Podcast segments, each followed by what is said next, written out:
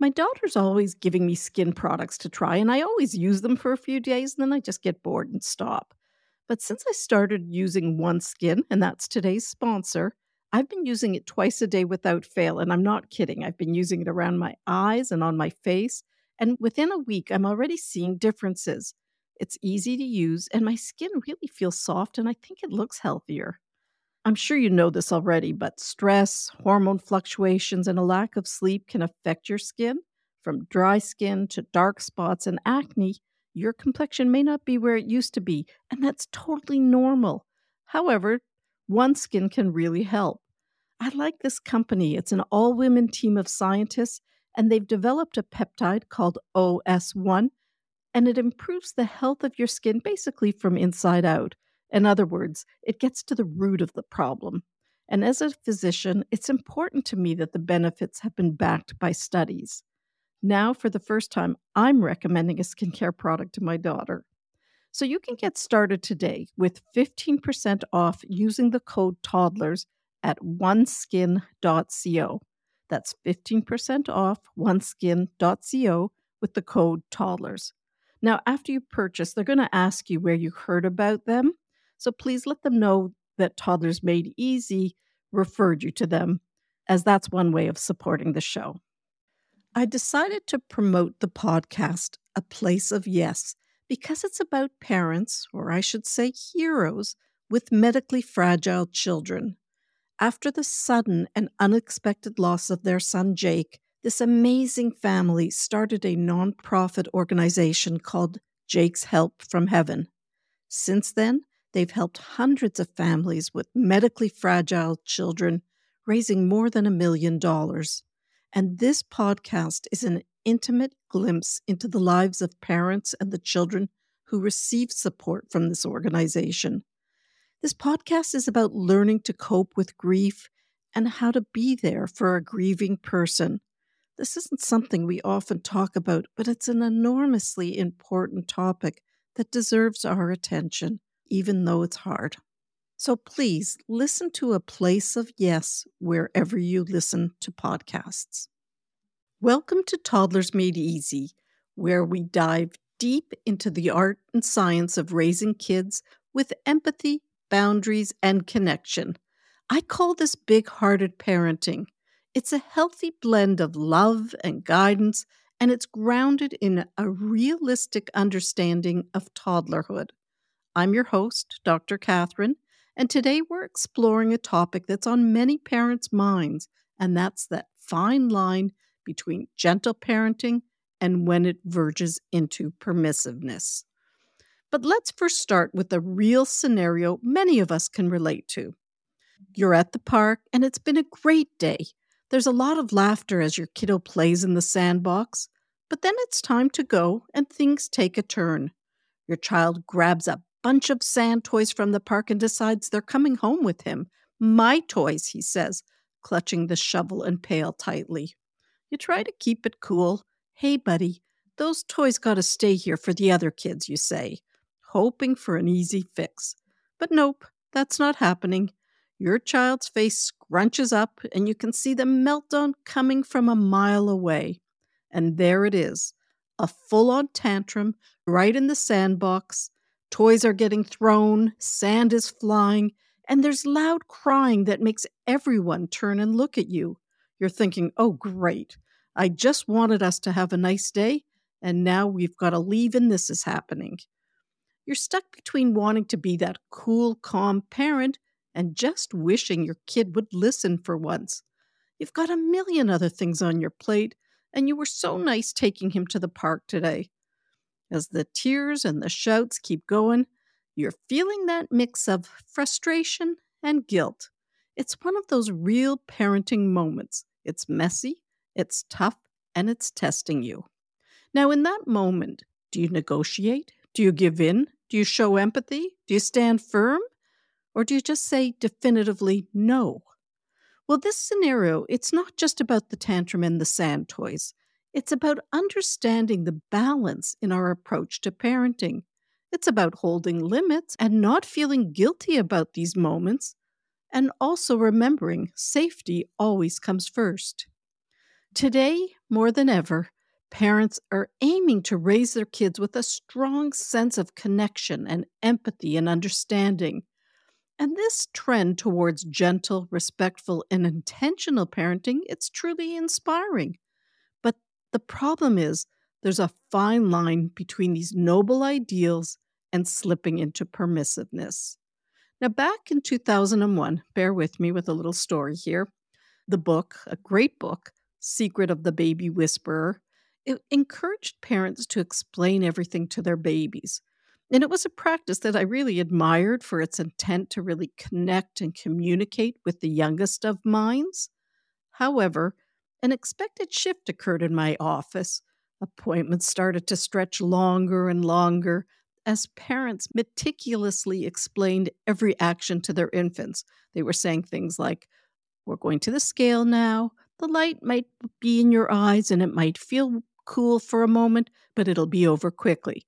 But just to let you know, there were no lights in these babies' eyes. When I designed the office, I made sure that there would be no lights shining in anybody's eyes, that the surfaces would feel warm, because just like I'm always encouraging you to look at the situation from your toddler's perspective, well, I also applied this to designing my office. But that's not the point of this story. The point is that, okay, things went well enough with babies, but it's when this explaining things was carried on to toddlers. And I don't mean explaining the odd thing, I mean explaining everything. The habit of explaining everything sort of morphed into constant bargaining. And that really disrupted the crucial balance between showing empathy and setting boundaries because everything became a negotiation. Well, being respectful, it doesn't mean the absence of limits. And connecting doesn't mean fulfilling your child's every whim. And guidance? It's far from negotiating each decision as if every day is a session at the United Nations. Parenting needs balance with a mix of understanding with clear rules. It's as much about leading as it is about listening. And sometimes a firm no is exactly what your child needs. So it shows you're looking out for them with the wisdom that they're still learning. Being in charge isn't about being bossy or using punishment or shame to control your child. It's about being the steady guide your child can lean on. You use your authority or your sturdiness to help teach, not to punish. And this way, your home is more peaceful and it's filled with respect and love, trust, and a sense of safety. Big hearted parenting isn't just about being sweet and soft and kind. It understands toddlers are still learning about the world and they need approaches that match their stage in life.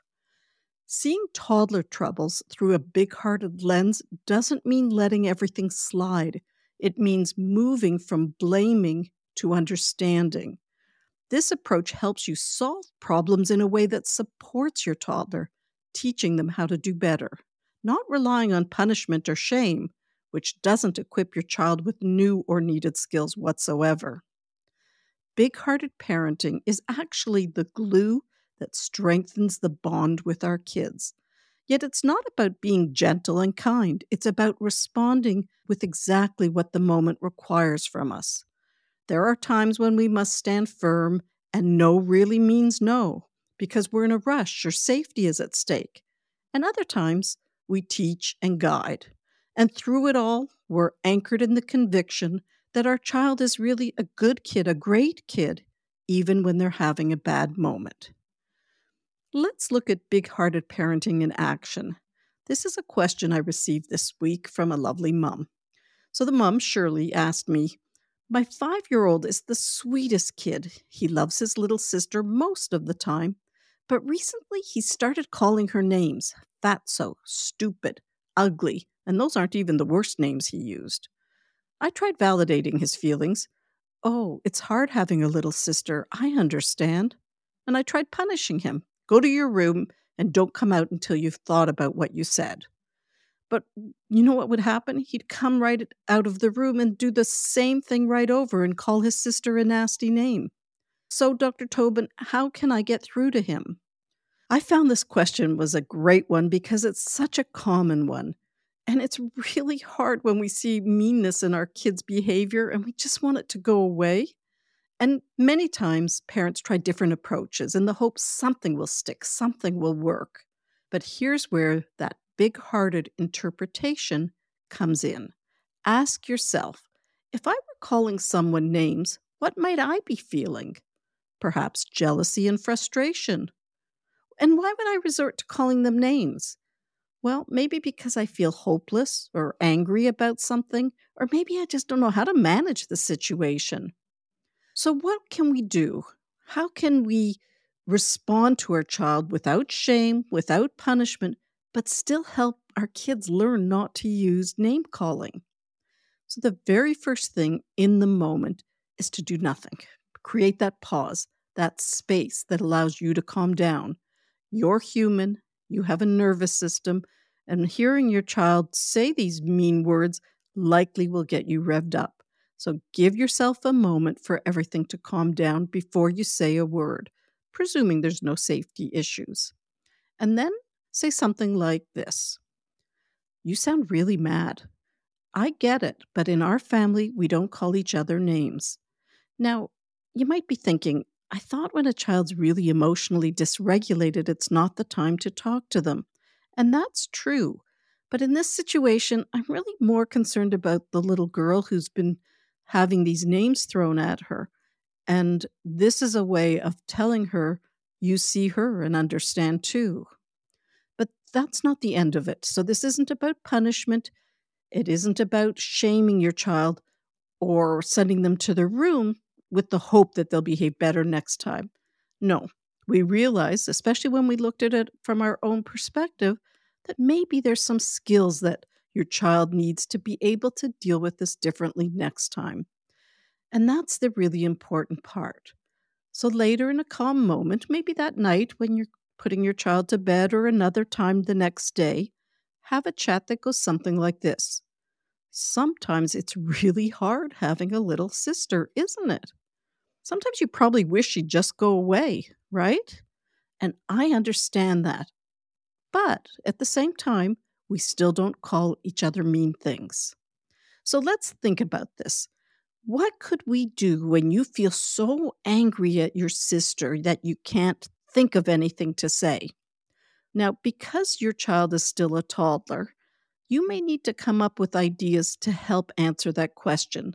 So, if your child doesn't jump in with anything, jumpstart the conversation by saying something like, Maybe next time, if your sister is trying to grab that book from you, you could say, You can have a turn when I'm finished. Or maybe if your sister's playing with something that you want to play with, you could say, Can I have a turn next time? But do you see how this puts you both on the same team? And when you're both on the same team, your child doesn't feel attacked or ashamed as your child gets older, they'll be able to contribute more to these conversations and come up with ideas on their own. But do you see how we've changed the focus from just changing behavior to helping your child feel understood and valued, yet still guiding them on the skills they need to stop unwanted behaviors? But instead of being punished, your child is learning new skills to manage things better next time. Now, isn't that really the goal? help your child manage problems differently while protecting their self esteem? You see, punishment isn't needed to make this problem go away. Now, in this episode today, we've delved into the essence of big hearted parenting, highlighting that delicate balance between empathy and setting and holding clear boundaries. We've explored real world scenarios that challenge us to blend understanding with guidance always rooted in the belief that our children are inherently good, even in their toughest moments. By shifting from blame to understanding, we equip our kids with the skills they need to navigate their emotions and interactions more positively. Remember, big hearted parenting isn't about choosing gentleness over discipline.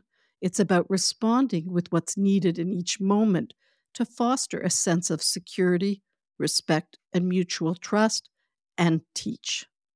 Big hearted parenting strengthens our connections with our kids while guiding them through life challenges with compassion and strong leadership. Now, if the idea of big hearted parenting appeals to you but seems hard to put into practice, explore our course, Toddlers Made Easy. It's crafted to quickly address toddler challenges by combining tools and strategies that blend insight and empathy with leadership. If you want to master unwanted toddler behaviors by tomorrow, check out our Toddlers Made Easy online course in the show notes. Have a great week, happy parenting, and I'll see you next week.